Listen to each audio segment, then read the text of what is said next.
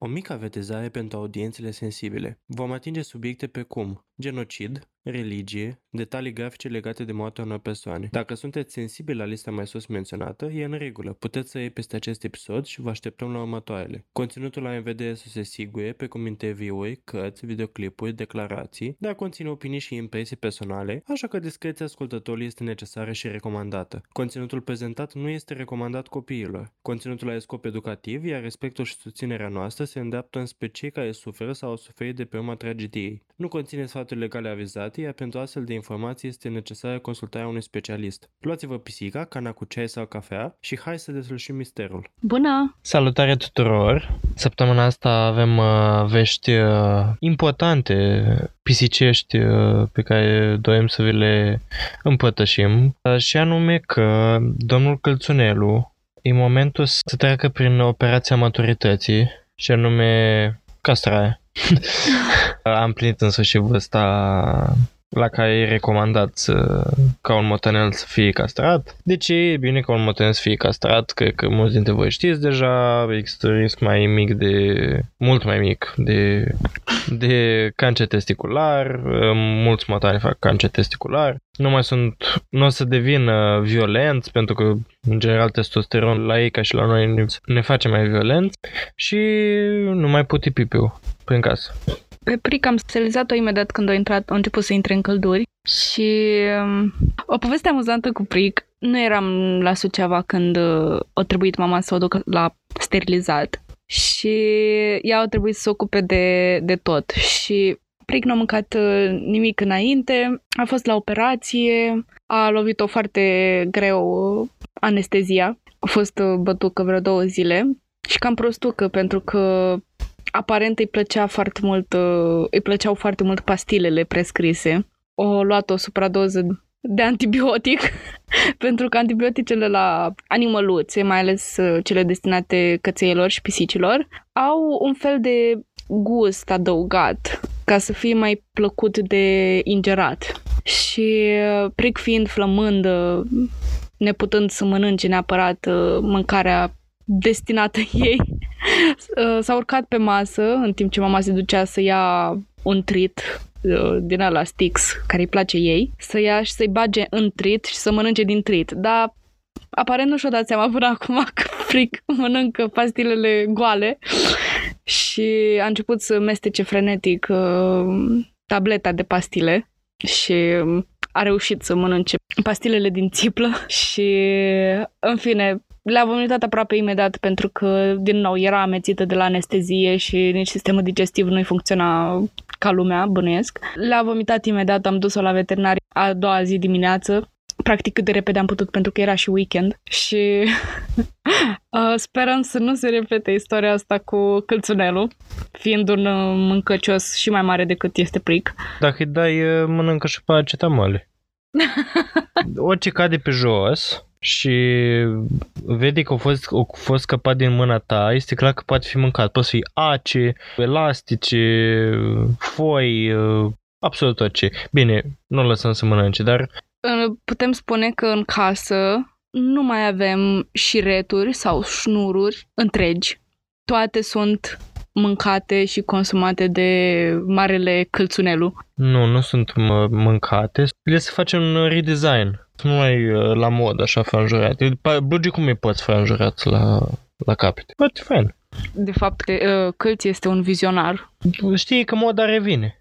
Uh, săptămâna asta avem un episod mai, mai amplu, în sensul în care vom vorbi în principal despre vrăjitorie și aș vrea, în primul rând, să definim puțin limitele vrăjitoriei ce este și până unde se poate duce acest termen. Pentru că, da, la un anumit nivel din definiția vegetoriei se înțelege că este un tip de magie care vrea să provoace numai daune altor persoane. Și aș vrea să accentuăm diferența între vrăjitorie și religie. Pentru că nu e așa, ești adept al unei religii pentru idealurile morale și pentru să zic așa, pentru propria mântuire. În schimb, vrăjitoria este o chestiune mult mai personală în sensul în care o folosești ca să faci bine sau rău altor persoane, scop personal. Adică, să zic, un tip de vrăjitorie e atunci păpușa voodoo. O folosești ca să-i faci rău unei persoane pe care tu o urăști. Sau cel puțin așa o portretizează media ca fiind. Ideea este că văd chestia asta mai mult din, din nou, din perspectivă religioasă, pentru că creștinismul de-a lungul timpului a avut cea mai mare putere de influență și în ziua de astăzi încă simt că are o destul de mare putere de opinie, să spun așa, nu, nu știu cât pot spune că este de influență. Și o să discutăm asta și în episoadele din uh, mai, mai în profunzime cât de influentă este biserica ca și instituție și ca formator de opinie. Dar ceea ce vreau să spun acum este că de-a lungul istoriei, biserica a încercat să adune cât mai mulți adepți și a încercat oarecum să bage sub uh, preș, sub, în, în, în, în întunecime, alte religii sau să le denigreze oarecum și să le invalideze și implicit uh, știu din evul mediu că vrăjitoria era văzut ca ceva diavolesc, ceva uh, ce ține de partea întunecată a lumii, opinii cu care eu nu mă identific, Cred că o mare parte din stigma pe care o purtăm acum în ceea ce privește vrăjitoria se trage foarte mult din uh, influența creștinismului și de-a lungul uh, timpului. Da, și cred că totul pleacă chiar și de la definiția vrăjitoriei. Pentru că este definită ca o, chesti- o, o vrajă rea pe mm-hmm. care o, o o face asupra altei persoane. Pe când termenul de magie uh, constă în, cum să spunem, magia albă. Adică nu, nu are o conotație atât de negativă magia, termenul de magie, pe cum la vrăjitoria. Și asta a fost încă de pe vremul evului mediu, așa cum ai spus și tu, de unde s-au născut aceste cuvinte și etimologia lor. Și am rămas cu ea și, bineînțeles, când dăm în, chiar și în dicționar și căutăm vrăjitorii, vedem influențe malefice și slujitori al diavolului. Da, oarecum și termenul este impropriu. Pentru că termenul de vrajă este ceva oarecum evil, uh, demonic. Pe când termenul de magie este, nu e așa, Elsa și prietenii. Sau nu știu, Elsa făcea magie, nu? Și vrăjitoare de la miază noapte, din vrăjitorul de noz și toate așa. Da, e foarte posibil ca din cauza etimologiei, pentru că, practic, putem foarte bine să-i spunem uh, magie. Uh-huh. Și în acel moment uh, Cazul despre care vom vorbi azi a fost a fi despre spânzurarea unor magicieni. Încă o chestie, să ținem în minte ideea că ținem în minte para, paralela asta dintre magie și vrăjitorie și vreau doar să plantez o oarecare întrebare și anume și creștinii de-a lungul timpului obișnuiau să arunce blesteme. Ideea asta de blestem.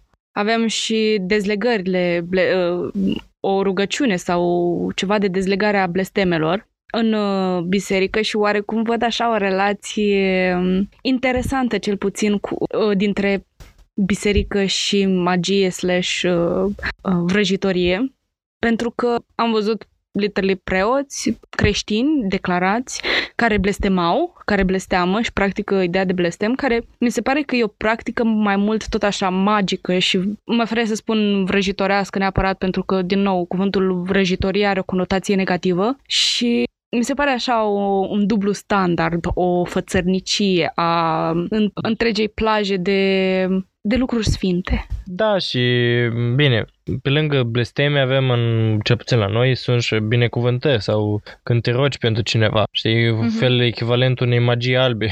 da, și practic și biserica face asta și când te gândești la ritual, de obicei te gândești la un mediu mai intim, mai uh, localizat. Când te gândești la cuvântul slujbă, te gândești la ceva mai să nu zic pompos, ci mai, mai extins și mai transparent. Ritualul e acela făcut de oameni cu glugă care stau într-un altar mic și fac tot felul. Dar uh, toate credințele au început uh, în altare mici prin ritualuri și pare că la un moment dat pe drum uh, au uitat de chestia asta. Practic de aici conflictul între religie și magie.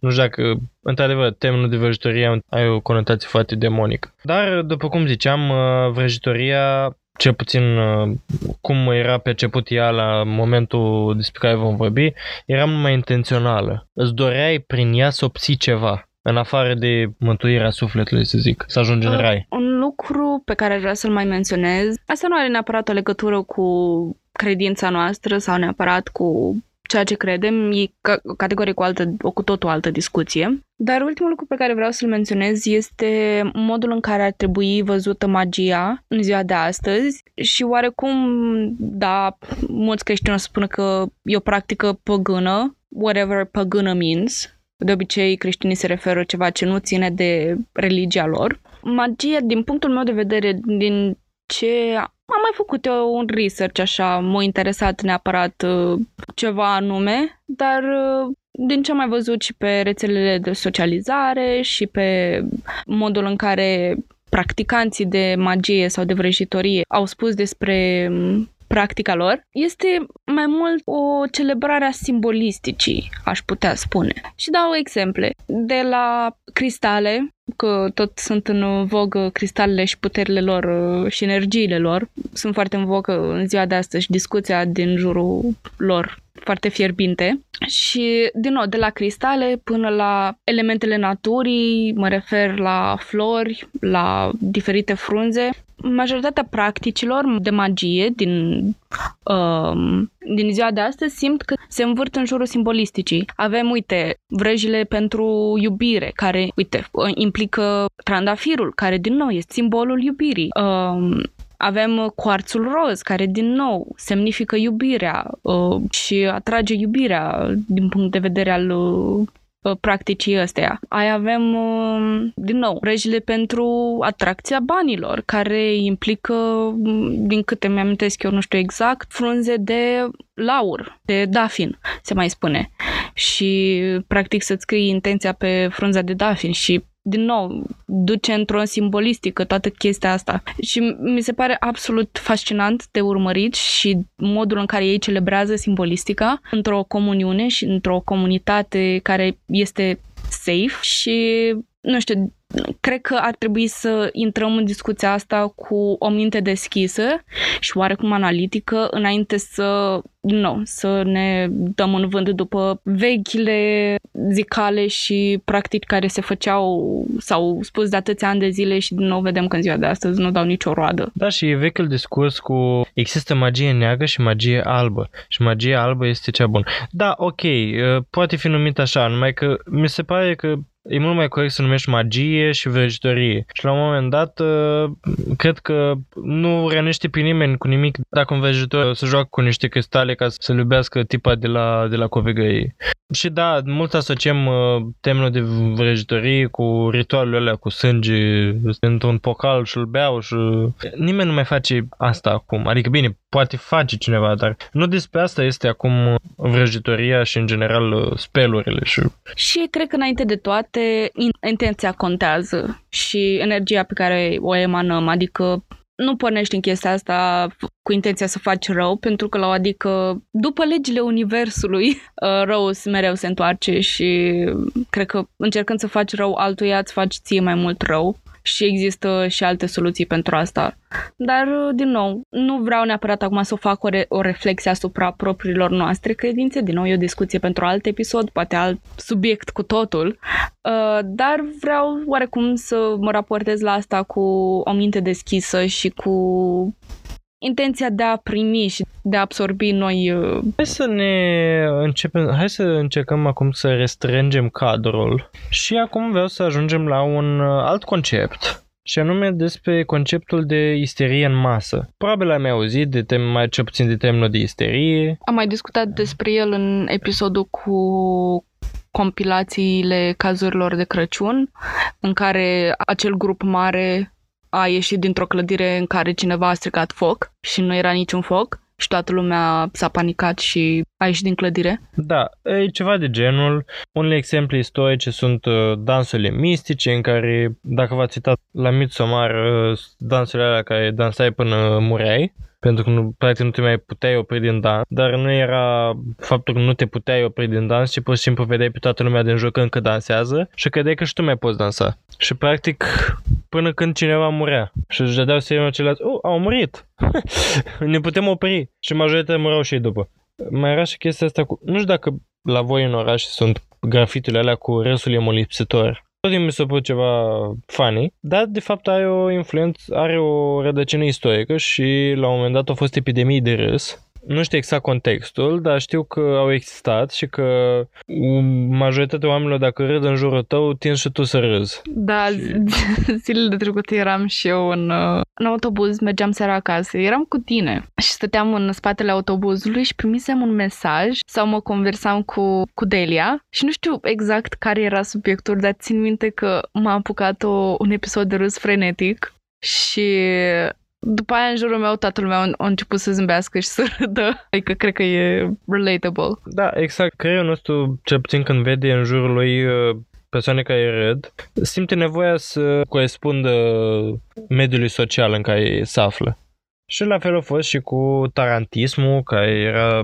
Și acum că ne-am făcut așa cam o idee despre ce poate însemna isteria în masă, și anume când uh, mai multe persoane de exemplu, la nivel uh, de boală, simptomele pot să fie pur uh, delusional, să fie pur și simplu niște iluzii create de creier ca să fit in, ca să se potrivească persoanele din jur. Și de fapt să nu existe. S-au întâlnit după cum vă vedea și chiar și cazuri de, în care simțea o durere insuportabilă, dar de fapt durerea nu exista, nu era acolo, ci pur și simplu toate persoanele din jos sufereau și sufereau și ele. Și se transmitea ca o boală infecțioasă. Doamne, câte flashback-uri primesc la filmul Midsommar. Da, filmul Midsommar este unul dintre filmele mele preferate, dacă nu filmul meu preferat. Vi-l recomand de tot sufletul, dar trigger warning, pentru că se întâmplă foarte multe chestii grafice, până la urmă este un horror. Dar mi se pare Cred că o să vorbim despre asta în, într-un episod viitor, despre filmul ăsta în mod specific. Analiza filmului și subiectele pe care le tratează, trauma și ce ai spus tu, isteria în masă, despre dansul, la un moment dat este un personaj care naște sau uh, în fine, se întâmplă ceva cu personajul ăla și toată comunitatea de femei se adună în jurul ei și simt același lucru, uh, ceea ce e o chestie as empowering, este creepy și foarte uh, bântuitor. Adică pe mine încă mă bântuie imaginele din, din acest film. Într-un sens pozitiv, desigur. Pur și simplu recomand filmul. Nu pot să vorbesc suficient despre el. Da, e cu siguranță o must Bine, dacă nu, dacă îți plac filmele horror și filmele care na, sunt mai grafice. Adică nu mai grafice, e foarte grafic. Dar e și pentru pe fetele mele. Hai să intrăm puțin în uh, sfârșitul secolului XVII, pentru că aici se va petrece acțiunea din uh, episodul de azi. Și hai să vedem care era contextul religios din uh, într-o anumită regiune unde, despre care vom vorbi, și anume regiunea New England, din prezentele State Unite ale Americii, pentru început, hai să spunem, erau niște mici colonii de anglosaxoni care erau venite din, bineînțeles, din vestul Europei, s-au luptat, bineînțeles, cu nativii americani de acolo, i-au alungat și și-au stabilit niște state, orășele și tot așa. Ca să vă faceți o idee, în jurul Maine-ului. Portland, Maine, în perioada aceea ieșise la iveală, mai ales în Statele Unite, în prezent în coloniile uh, americane, puritanismul care a apărut oarecum ca o reacție la Biserica Catolică, care devenea din ce în ce mai permisivă, așa cum o cunoaștem și azi. Biserica Catolică nu mai ține freile și ei au simțit nevoia să vină și să revină la tradiție, la modul conservator de viață. Și anume prin uh, în mijlocul religiei lor era Biblia, dar nu cum o avem noi, așa ca și cităm din când în când din ea, ci la ei totul era motamo. Absolut tot ce auzeai în Biblie, așa trebuia să te comporți. Pornind cu cele 10 porunci și sfârșind cu orice a spus uh, vreun sfânt sau vreun apostol în Biblie. Și bănuiesc că se luau și după Vechiul Testament. În general, da. Adică aveau toată Biblia, o luau și deci erau foarte extremiști. Și când spun foarte extremiști, uh, spun că cultul Amish uh, e puțin, foarte puțin pe lângă ei. Pare o, o religie foarte permisivă. Uh, adică nu că aș fi avut ceva cu puritanismul sau cu Amish, dar, unu, puritanii au declanșat toate evenimentele despre care vom vorbi și, în general, mi se pare că sunt religii cam restrictive asupra unor drepturi. Între timp, ei uh, formau o comunitate și bineînțeles că încercau să îi convertească și pe toți ceilalți și oarecum erau certurile astea și gâlceava continuă între puritani și cei care nu neapărat că nu erau puritani, dar nu veneau săptămânal la biserică sau așa, toată lumea te judeca. Deci dacă nu făceai cruce când treceai pe lângă biserică sau pe lângă capelă sau nu salutai cu Doamne ajută, deja erai atat cu degetul. Ca și context istoric, la sfârșitul secolului XVII, nativi americani rupseseră de curând un tratat de pace care îi ajuta, bineînțeles, numai pe invadatori, adică cumva nativi americani erau ca și niște sclavi. Li se dădea dreptul să muncească pe pământurile lor și să le dea la uh, coloniști uh, roadele muncilor. Li se permitea oarecum să trăiască în uh, preajma lor. Și, în general, conștiința uh, coloniștilor erau că oamenii cu pielea închisă aveau tendințe demonice. Și începând cu culoarea pielii, care culoarea mai închisă presupune ceva evil, ceva malefic, ei uh, îți dă seama că nu-i vedeau foarte bine pe uh, nativi americani. Unii coloniști mai înstăriți aveau, ei ziceau că erau slujitori, dar erau sclavi de dreptul, nativi americani, oamenii de rând, majoritatea puritanilor, erau destul de scandalizați. Și de aici alt motiv de gălceavă. Bine, e și printre primele contacte ale lumii europene de atunci cu uh, persoanele de culoare. Îți dai seama, dacă în, în contextul puritanismului și așa s-a creat chestia asta, putem vedea de unde a pornit ura pentru persoanele de culoare și de ce o simți nevoia să îi înrobească. Mm-hmm. Pentru că conștiința lor le spunea că sunt demonici, sunt răi, sunt... Uh, practic, doar ei coloniști au invadat Statele Unite de astăzi. Și nu aveau niciun motiv să-i considere așa, dar pur și simplu așa a fost uh, implantat în conștiința oamenilor de rând. Mi se pare atât de sfârșitor ce avantaj au avut europenii. Avantaj, mi-e frică să spun că a fost avantaj, dar oarecum puterea pe care și-au exercitat-o în a răni popoarele indigene sau popoarele native americane.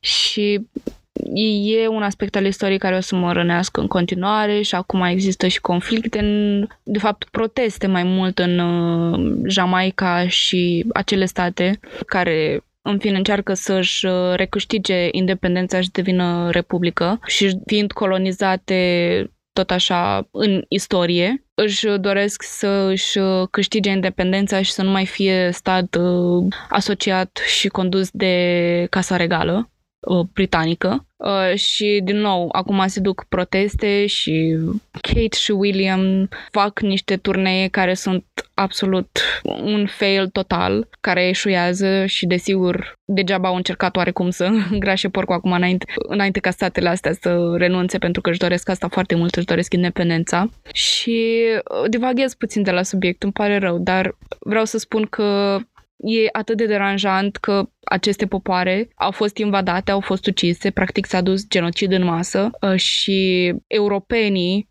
au fost acești paraziți toxici care au distrus culturi întregi și practic au eradicat oameni doar pentru că nu aveau aceleași credințe, nu aveau aceeași culoare a pielii și așa mai departe.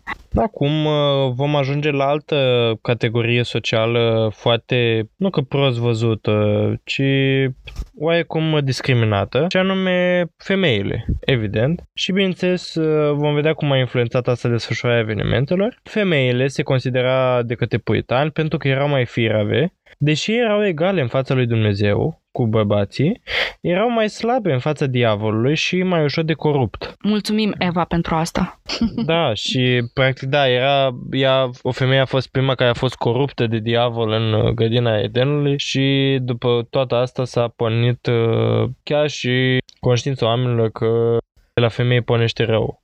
Ca și context politic, primarii satelor erau de cele mai multe ori reverenți, adică preoți, și cumva erau mici comunități, statele erau mici comunități religioase care se adunau în jurul bisericii, dar de cele mai multe reverenzii erau uh, schimbați ca pe șosete. Pentru că majoritatea nu voiau să fie plătiți atât de puțin și erau plătiți din banii sătenilor. Nu neapărat din bani, ci cu produse, cu tot felul. Practic ei trebuiau ademeniți în comunități ca să fie centrul comunității. Acum ajungem la punctul în care, punctul în care se va desfășura acțiunea și anume satul Salem. Există și un oraș Salem, chiar foarte aproape. Vă spun asta de pe acum ca să nu existe confuzii. Când spun satul Salem, vorbesc despre sat, în care, satul în care se desfășura acțiunea. Când vorbesc despre oraș, vorbesc despre oraș. Dar voi avea grijă să menționez. Reverendul din uh, satul Salem, în timpul căruia s-au întâmplat uh, acțiunile, era Samuel Paris. Din nou, ca și context social, oamenii erau foarte cetăreți, uh, puritanii se băteau cu cei care nu veneau la biserică, se cetau și pe pământuri, pe recolte, pe animale, pe prețul unui kil de făină, etc. În general, numai dragostea lui Dumnezeu nu era pentru ei.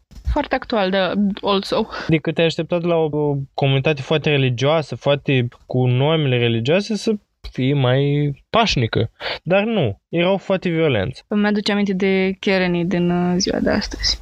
Da, și e bine, în satul Salem, în februarie 1692, Betty Paris, de 9 ani, fata lui Samuel și verișoara ei, Abigail Williams, de 11 ani, au început să aibă crize descrise ca dincolo de puterea crizelor epileptice sau orice altă boală naturală. Descrierea asta a fost făcută de John Hale, primarul orașului din apropiere, Beverly. Uh, fetele țipau, aruncau lucruri prin cameră, scoteau sunete ciudate, se terau sub mobilier, se contorsionau în poziții foarte ciudate.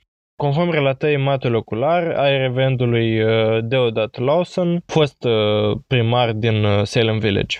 Fetele s-au plâns că simțeau că erau ciupite și înțepate cu ace. Un medic, despre care se presupune că este William Griggs, nu a putut găsi nicio dovadă fizică a unei boli. La scurt timp, Uh, și aici intrăm în, în termenul de isterie în masă, la scurt timp, alte tinere din sat au început să manifeste comportamente similare. Când Lawson a predicat ca oaspete în casa de întâlniri din Salem Village, a fost întrerupt de mai multe ori de izbucnirile celor suferinți. Și aici vreau să vorbim puțin despre caracterul acestor crize. Ei le descriu ca asemănătoare cu cele epileptice, dar uh, erau uh, foarte dureroase și simțeau vorba aia cum ziceau și ele, mii, mii din țepături.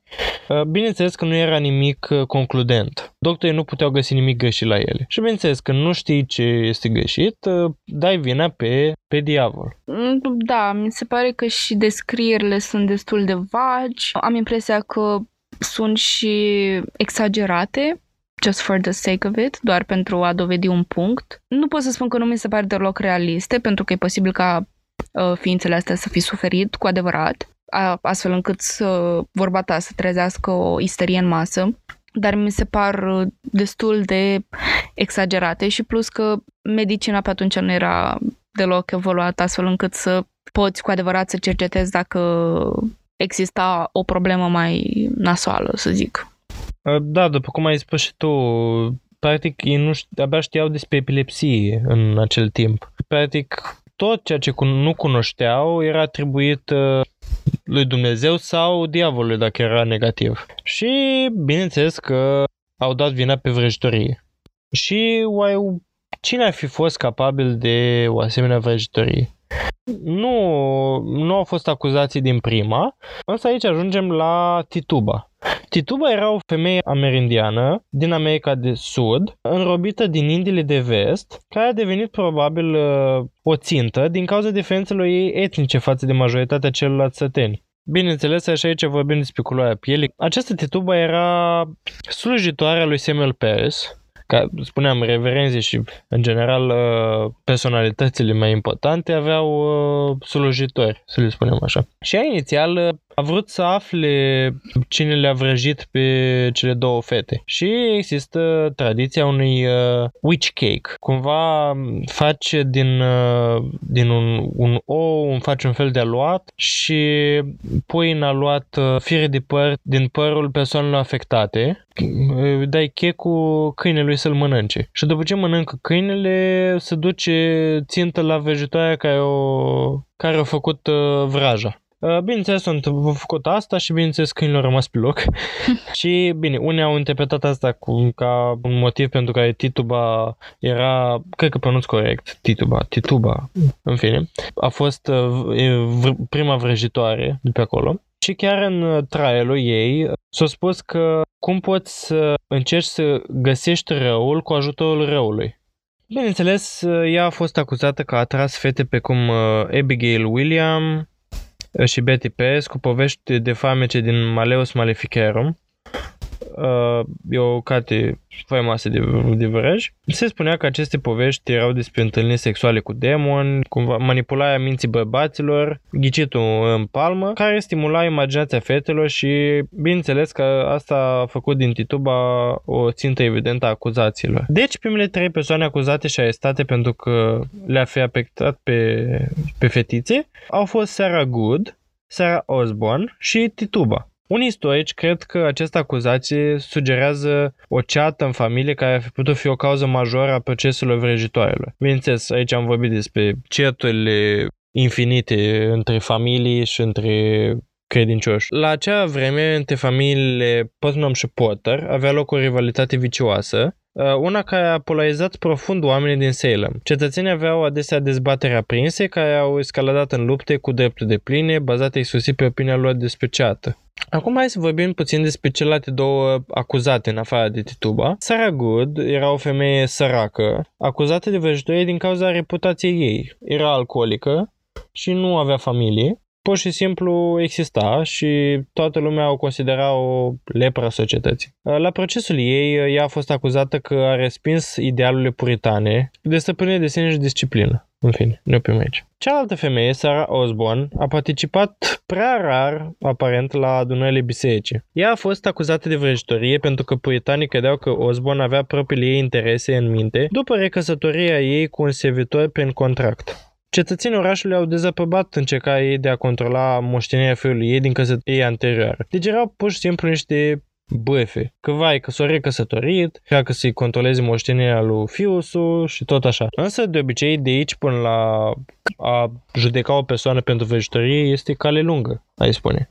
Observăm astfel că fiecare dintre aceste femei era un fel de proscris și prezenta multe dintre, dintre trăsăturile de caracter tipice suspecților obișnuiți pentru acuzațiile de vrăjitorie. Au fost lăsați să se apere însă. Aduși în fața magistraților locali, Uh, pentru acuzații de vrăjitorie. Acestea au fost audiate timp de câteva zile, începând cu 1 martie 1692, cu, tot cu ghiocei. Apoi au fost trimise la închisoare, uh, până când uh, decideau ce aveau de făcut cu ele, dacă erau vinovate sau nu. În martie, însă, mulți alții au fost acuzați de vrăjitorie. Mata Corey, Dorothy Good, Rebecca Nurse, în Salem Village, și Rachel Clinton în Ipswich, în, din apropiere. Uh, Mata Corey își exprimase scepticismul cu privire la credibilitatea acuzațiilor fetelor și astfel atrăsese atenția asupra ei. De ce le apă pe ele? Acuzațiile împotriva ei și a lui Rebecca Nurse au tulburat profund comunitatea, deoarece de data asta Mata Corey era un membru cu drepturi de pline al bisericii din Salem Village. O femeie respectabilă. Mergea fi duminică de duminică la biserică și tot așa. Uh, la fel ca și Rebecca Nurse din biserica din Salem Town.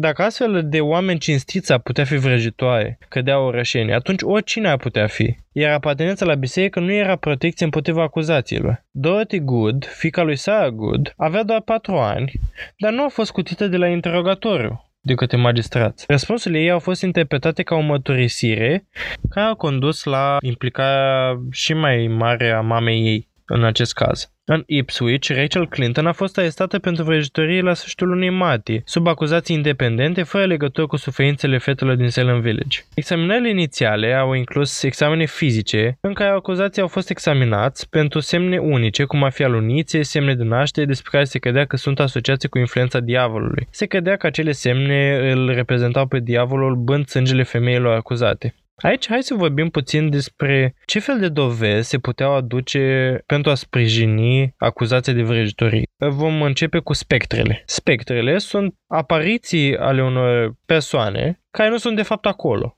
Inițial se credea că pentru ca un demon să poată lua înfățișoarea ta, trebuie să-i dai tu acordul. Ceea ce înseamnă că ai făcut un contract cu diavolul. Ceea ce înseamnă că ești vrăjitoare. Ceea ce înseamnă că ești vrăjitoare. Fetele care au fost uh, rănite în acest caz au spus că le-au văzut pe aceste persoane în fața lor. Și ele nu erau acolo, deci erau spectre. Asta înseamnă că erau vrăjitoare. Alt test diagnostic care se putea face era touch testul, care e cea mai infamă aplicare a credinței în curtea de judecată. Uh, Perez și-a avetizat în mod explicit congregația împotriva unor astfel de examinări. Dacă vrăjitoarea acuzată a atins victima în timp ce victima avea o criză, iar criza s-a oprit, observatorii credeau că asta înseamnă că acuzatul era persoana care afecta victima. Deci dacă ea avea criză epileptică așa și tu atingeai și ea să oprea, tu erai. Și înseamnă că asta dădea și mai mult loc la fake-uri și la subiectivitate. Tu, ca victimă, puteai să te scălâmbă în pat și când venea o femeie pe care o urai și te atingea, te opreai și zâmbeai. După cum este o mătorie, se spune că am fost legați la ochi, iar mâinile noastre au fost puse deasupra persoanelor îndurerate, ele fiind în crize și căzând în crize la venirea noastră în prezența lor, după cum spuneau ei. Unii ne-au condus și ne-au pus mâinile peste ei, apoi au spus că sunt bine și că noi suntem vinovați că i-am chinuit. După care am fost prinși cu toții ca prizonieri printr-un mandat al judecătorului de pace și duși imediat la Salem. Asta este o consemnare a uneia dintre vrăjitoare. Desigur, acum hai să intrăm puțin în teoriile medicale. Cum se poate ca mai multe persoane să aibă aceleași simptome și același comportament psihotic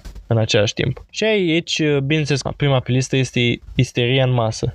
Cercetătorii, bineînțeles, că favorizează cel mai mult acest uh, diagnostic, pentru că, practic, s-au mai întâlnit foarte multe cazuri de atunci și cazul tipic. Poate că a început de la o persoană care voia pur și simplu atenție. De obicei, isteria în masă pornește de la nevoia de atenție. Pentru că crizele apăreau tot timpul în mijlocul congregației, în mijlocul uh, slujbei. O femeie începea să aibă crize și toate din jurul ei începeau să aibă și ele crize uh-huh. din astea. Și practic simțeau că nu erau ascultate și nu erau văzute și cumva nu pot influența persoanele rele din jurul lor, așa că preferau să le învinuiască de vrăjitorie. Alte cauze spun că putea fi o intoxicație cu uh, compuși de ergot, care se găsesc în anumite ciupeci, în anumite chestii rădăcinoase, din uh, grâu infectat și tot felul, uh, și po- care pot da encefalite. Și, dar totuși tărâtul sub pat și chestiile astea mi se pare deja prea scenice uh-huh. pentru o, o, o patologie adevărată. De obicei când uh, ai sindrom meningean și ai meningită, sau encefalită, nu cel mai tare încep să arăți stânga și în dreapta și nu ai brusc. Uh, mai târziu, în aprilie, uh, Sarah Cloyce, sora lui Nurse, și Elizabeth Bassett Proctor au fost arestate au fost aduse în fața lui John Hatton și John, Jonathan Corwin la o întâlnire în Salem Town. Bărbații erau atât magistrați locali cât și membri ai Consiliului Guvernatorului. La examen au fost prezenți și alți guvernatori și asistenți, în fine, nu cred că are sens să le spun tuturor numele. În timpul procedurilor, obiecțiile din partea soțului Elisabetei, John Proctor, au dus la arestarea acestuia în acea zi. Deci dacă o apărai pe soția ta, erai și tu vinovat. În decurs de săptămână, și alți uh, mulți oameni din Salem, uh, Salem Village și Salem Town au fost arestați și examinați. Câțiva dintre ei au mărturisit și au început să numească și alte persoane de complici. Și aici e ceva de genul, dacă mor eu, iau și alții cu mine, dușmanii mei. Uh-huh. Știi? Și au început să arate unul cu degetul la altul. Au urmat mai multe arestări, bineînțeles. Dacă spuneai că cineva e vrăjitoare, imediat, ce? Nu te gândeai dacă e vrăjitoare. O lua. Pur și simplu. Și acum îmi vine în minte mema aceea cu Spider-Man ăia trei. Da. Cum arată exact. unul la altul. Exact. Exact așa era și uh, Salem Village. Pe 30 aprilie, la sfârșitul lunii, uh, reverendul uh, George Burroughs, împreună cu alți câțiva nefericiți au fost arestați. Unul dintre ei a fost eliberat deoarece acuzatorii au fost de acord că el nu era persoana care respectul i-a, afectat. Gen cumva femeie, o femeie afectată spunea, am văzut uh, în timpul atacului, de, în timpul crizei, am văzut un bărbat blond cu ochii căprui, cu 1,70 m, bluză, tricou uh, gri și tot așa. Și oamenii mei se duceau și căutau pe sat. Și pe care uh, pălea norocul să aibă tricou gri, tricou gri sau așa, îl luau și îl aduceau în fața crizatei spuneau, ăsta e, ăsta e, ăsta e, ăsta e și până la urmă ăsta, băi, ăsta e, luați-l. și unul, na, unii dintre ei nu erau.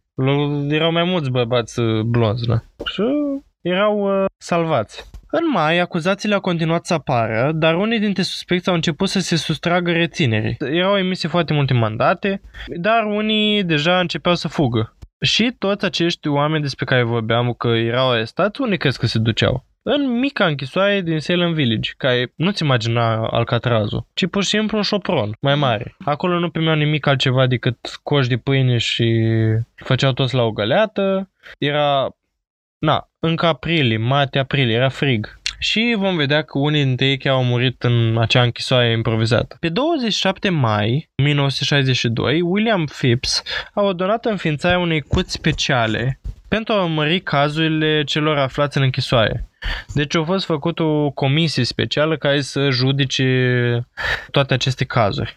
Sarah Osborne, despre care am vorbit la început, una dintre primele trei persoane acuzate, a murit în închisoare la 10 mai 1692. Dovedind că este vrăjitoare într-adevăr. Da. Au fost emise mandate pentru încă 36 de persoane, examinările continuând să aibă loc în Salem Village. Când tribunalul uh, s-a întrunit la sfârșitul lunii mai, numărul total de persoane aflate în arest era de 62. Curtea s-a întrunit în Salem Town pe 2 iunie 1692 cu William Stoughton, noul locotenent guvernator, ca magistrat șef. Cazul lui Bridget Bishop a fost primul adus în fața maiului juriu, care a susținut toate acuzațiile împotriva ei. Bineînțeles, o adus-o prima dată pe persoana care măturisea că într-adevăr e vrăjitoare, ca să aibă un loc de pornire. Bishop era descris ca nepracticant al stilului de viață puritan, pentru că putea haine negre și costumi ciudate, ceea ce era împotriva codului puritan. Când a fost examinată înaintea procesului ei, Bridget a fost întrebată despre haina ei, care fusese stângaci, tăiată sau ruptă în două feluri. Deci, citez, in two ways, adică cumva era flendorită la un colț. Acest lucru, împreună cu stilul ei de viață imoral, a afirmat jurului că Bishop era o vrăjitoare. Ea a fost judecată în aceeași zi și a fost condamnată. Pe 3 iunie, Maile Joy a aprobat acuzațiile împotriva Rebecca Nurse și John, lui John Willard. Aceștia nu au mers imediat în judecată din motive care nu sunt clare. Bishop. Uh, Bridget Bishop a fost executată șapte zile mai târziu prin spânzurare la 10 iunie 1692 și a dat statul unei ploi de spânzurări și de Uh, decapitări ale vrăjitoarelor. Imediat, după cum spuneam, după această execuție, instanța a amânat pentru 20 de zile, până la 30 iunie, uh, procesele, în timp ce a solicitat sfaturi de la cei mai influenți miniștri din New England cu privire la starea lucrurilor. Răspunsul lor colectiv a, revenit, a venit imediat. Pe 15 iunie și compus de Cotton Mather, unul dintre episcopii de, uh, din New England. Și spunea așa, Citez. Starea de suferință a vecinilor noștri săraci, care suferă acum de molestările din partea lumii invizibile, o înțelegem și este atât de deplorabil încât credem că starea lor necesită ajutorul maxim al tuturor persoanelor în, în funcție de capacitățile lor. Nu putem decât să recunoaștem cu toată uh, mulțumirea succesul pe care milostivul Dumnezeu l-a oferit străduinților asidui ale cinstiților noștri domnitori de a depista vrăjitoriile abominabile care s-au săvârșit în țară, rugându-se cu milință ca descoperirea acestor misterioși și răutățile răutăcioase care pot fi săvârșite. Considerăm că în, în urmarea tuturor acestor vrăjitorii este nevoie de o precauție foarte critică și rafinată ca nu cumva, prin prea multă credulitate, față de lucrurile primite, numai sub autoritatea diavolului, să se deschidă o ușă pentru un lung șir din înnorociri cu, uh, și alte consecințe, iar satana să obțină un avantaj asupra noastră, căci n-ar trebui să fim ignoranți de uneltele lui. Ca și în plângerile cu privire la vrăjitorie, pot exista chestiuni de anchetă care nu constituie uh, prezumții de vinovăție. Pot exista prezumții de vinovăție care încă pot să nu fie chestiuni de condamnare. Deci este necesar ca toate procedurile referitoare la acestea să fie gestionate cu un exces de tandrețe față de cei care pot fi plânși mai ales dacă au fost persoane anterior cu reputație fără pată. Când se face prima anchetă cu privire la circumstanțele celor care se află sub justa suspiciune de vrăjitorie, ne-am dorit ca să fie cât mai puțin zgomot, companie și deschidere care să expună prea grăbit pe cei care sunt examinați și pentru ca nimic să nu fie folosit ca un test pentru judecata suspectului, a cărui legalitate poate fi pusă la îndoială în rândul poporului Dumnezeu. Cu toate acestea, nu putem decât să recomandăm cu smerenie guvernului urmărirea rapidă și viguroasă a celor care s-au făcut neplăcuți, conform îndrumării date în legile lui Dumnezeu și în statutele sănătoase ale națiunii engleze pentru detectarea vrăjitoriilor. Hutchinson, cel care citește această scrisoare primul și detaliază și celelalte persoane, rezumă scrisoarea, spunând că prima și ultima secțiune a acestui sfat au rezumat totul foarte bine, iar urmările au continuat cu și mai multe vigoare decât înainte. Bine, Da, deci bine. uh, reverendul ăsta nu a spus, nu a spus foarte mult. A spus, uh, da, există vrăjitoare, cu voia lui Dumnezeu să le luăm pe toate. Da, și practic, vedem bine, limbajul este foarte arhaic și am încercat să traduc, uh, să păstrez cât mai mult din arhaismul de atunci. Și bineînțeles, era și engleza veche și tot așa. Dar ideea este că uh, e o, o tehnică sandwich, îi spun eu. Uh-huh. Știi, prima și ultima propoziție să fie de fapt uh, Adevăratele intenții. adevăratele intenții și uh, cumva între timp plin măslină. Exact. Spui. Nu și știu. exact asta au înțeles și Hutchinson. Da, adică bine, că mesajul este clar că prima, prima parte e clar că vorbește despre existența vrăjitoarelor și că trebuie să le prindem cât mai prompt și cât mai rapid. Dacă, dacă sunt persoane care înainte au arătat, uh, dacă sunt persoane stăite și au arătat credință, pe alea abia trebuie să ne gândim dacă sunt vrăjitoare. Da, și da, exact. Și apoi uh, în uh, lunga, în lungul cuprins uh, spunea ceva de genul că um, să fim foarte atenți ca diavolul să nu lucreze prin noi și să ucidem oamenii care de fapt nu trebuiau să moară și nu mai știu ce chestii, ca în final să spună că hai să omorăm cât mai, cât mai mulți pentru că facem voia lui Dumnezeu. Și să fim atenți să facem voia lui Dumnezeu, nu? Da, evident. Doamne, ce... Da, din uh, 30 iunie până la începutul lunii iulie, uh, marile jurii au aprobat acuzațiile împotriva majorității acuzaților și toți au fost găsiți vinovați. Cinci dintre femei au fost executate prin spânzurare la 19 iulie 1692, printre care și Sarah Good. La jumătatea lunii iulie, contabilul din Andover le-a invitat pe fetele afectate din satul, satul Salem să-i viziteze soția pentru a încerca să stabilească cine îi provoacă suferințele soției lui. Ann Foster, uh, fica ei May Lacey și nepoata May Lacey Jr. au mărturisit toate că sunt vrăjitoare. Anthony Chickley a fost numit de guvernatorul Phipps pentru a înlocui pe Thomas Newton în funcția de avocat al coroanei, când Newton a luat o numire în New Hampshire. S-au făcut mici schimbări de jur, dar uh, la urmă urmei totul a rămas uh, la fel. În august, marile jurii i-au acuzat pe George Burroughs, May Easty și mulți alții, Martha Corey. Însă, uite, se întâmplă și lucruri frumoase. Elizabeth Proctor a primit o suspendare temporară a execuției uh, deoarece era însăcinată. Și nu e Scumpă. frumos să o spânzuri în timp ce ai copil. Noi creștinești, în mod evident Dumnezeu a vorbit prin pântecul ei și a spus că, băi, uh, ce faceți? În schimb, la 19 august uh, același an, soțul ei, John Proctor, împreună cu alți patru, au fost executați. În septembrie, marele juri au pus sub acuzare încă 18 persoane. La 19 septembrie, Giles Corey a refuzat să pledeze în judecată, vinovat sau nevinovat, și astfel că a fost ucis uh, pen forte dur. Nu știu dacă pronunț corect, e un, un termen din franceză, și anume încerca, e o tehnică prin care încerci să scoți o declarație de la o persoană care nu vrea să declare nimic. Și o puneai pe o, pe o masă de piatră și puneai pietre peste toracele lui. Tot una peste alta, una peste alta. Până când uh, el neavând nimic de declarat, bineînțeles că nu a declarat nimic și a murit cu toracele sfărâmate. Da, e o practică de tortură, m, din nou, întâlnită foarte des în uh, Europa, uh, dar, da, adică o metodă de tortură medievală.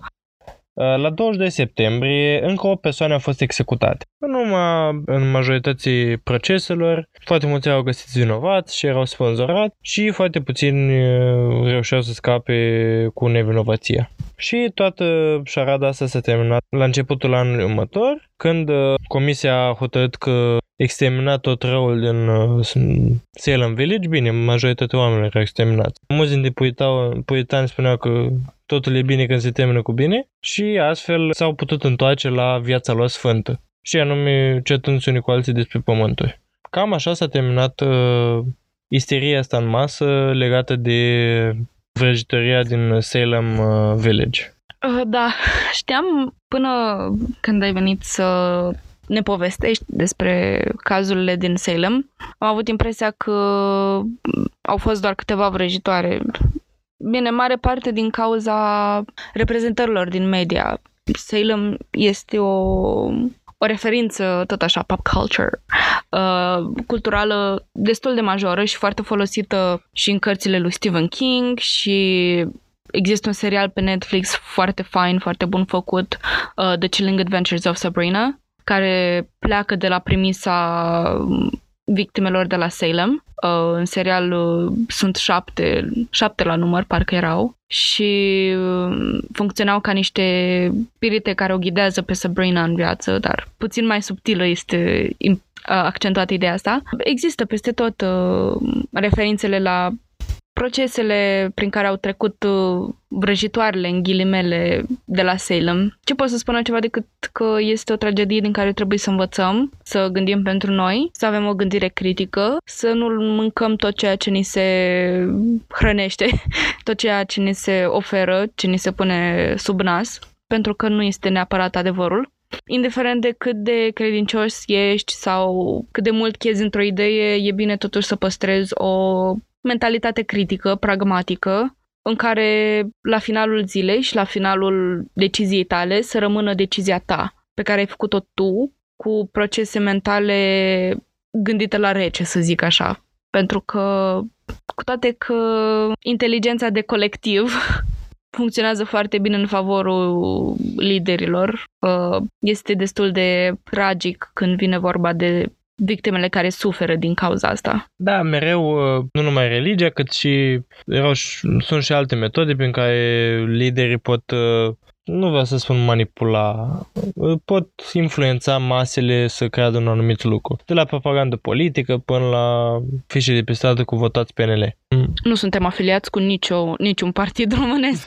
uh, nu. Și cam asta a fost episod, ultimul episod din această lună care sperăm că v-a intrigat și v-a plăcut.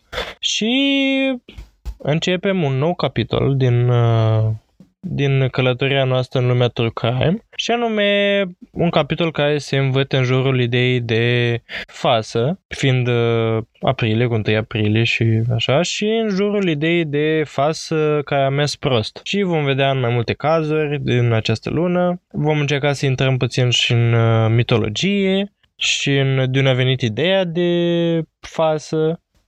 Da, mai multe lucruri nu vă spun pentru că vreau să fiu cât mai misterios, cu putință evident. Da, va fi um, luna proiecta lui Alex, în mare parte, pentru că el va rana majoritatea episoadelor din luna asta. Uh, no pressure. no pressure, no pressure. Um, da, așa că vă așteptăm uh, atât pe Instagram la crime.și.pisici, cât și la următoarele episoade. Uh, vom fi tot aici cu voi și în cele ce urmează, așa că stay tuned. Pa!